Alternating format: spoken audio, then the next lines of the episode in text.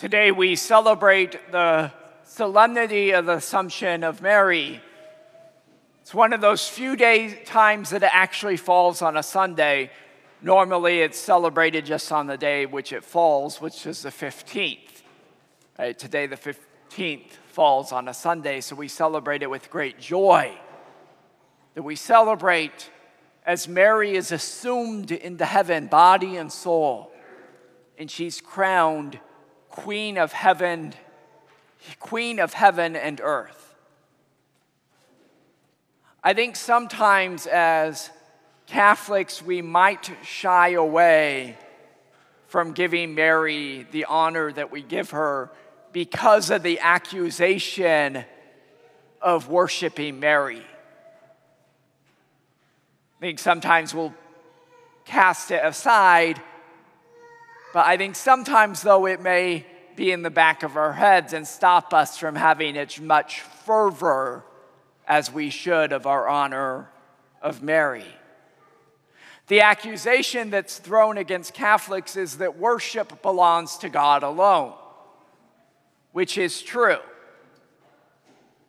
Worship belongs to God alone.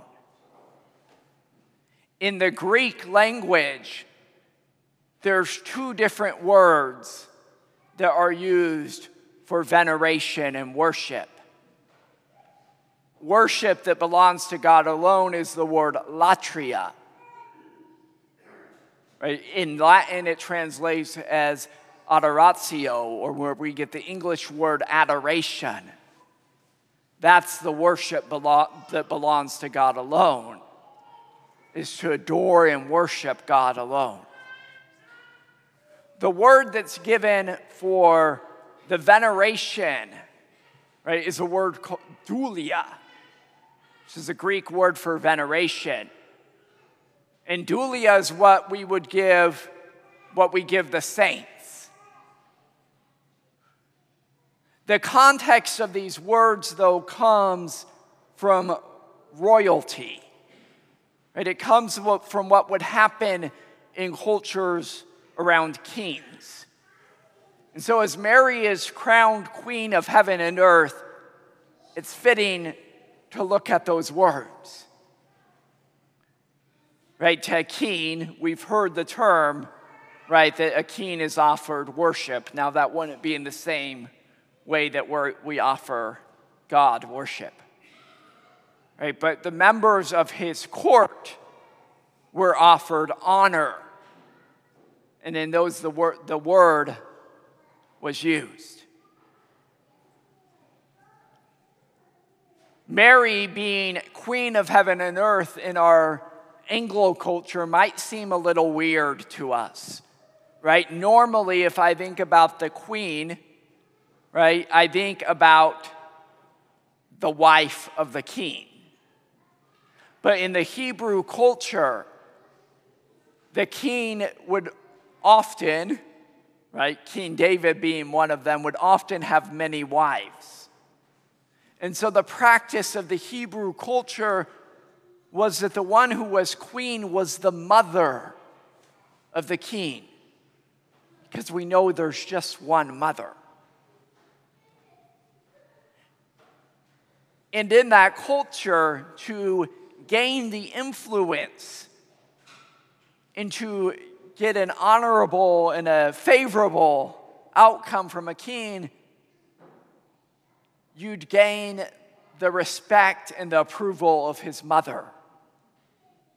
Some things in culture don't change, right? And so, if the mother of the king said something was worth it, the king would usually agree. We proclaim Jesus Christ as King. And so his mother is the queen. And so we have to give his queen honor.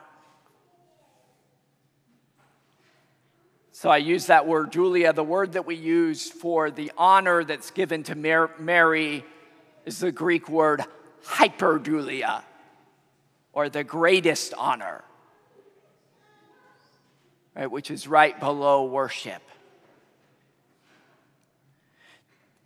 Today, we, today being the 14th, we also celebrate the feast of St. Maximilian Kolbe.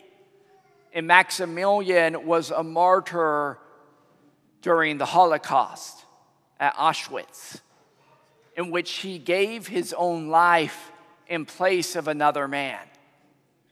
Another man was about to be killed by the Nazis, and Maximilian, a priest, stepped forward and offered his life in his place. That man survived to the day of Maximilian's beatification and being raised to canonization and was present at that. And it was Maximilian who had this saying of, to Jesus through Mary, to Jesus through Mary. We get to Jesus through Mary, right? Without Mary, without her yes, Jesus Christ does not become flesh. Her yes was essential for our own cooperation and redemption. And so, this gospel we have today gives us the context in which we are to honor Mary. The woman shouts out, Blessed is the womb that bore you and the breast that you fed. And Jesus replies, Rather, blessed is the one who keeps and observes the word of God. And that's what Mary did. When she said, I am the handmaid of the Lord, be it done unto me according to your word. So Jesus in this gospel tells us that it is of honor of his mother. And in honoring her, her, we honor him. Second saying of Maximilian's was that we could never worry about giving Mary too much honor. And the reason he said this was that Mary, being perfect and lowly as she is, never keeps that honor for herself, but always, always, always points us towards her son. And so when you pray your rosary, when you offer any prayer or devotion, never be afraid of giving Mary too much honor. The honor that we give her always points our hearts towards Jesus Christ.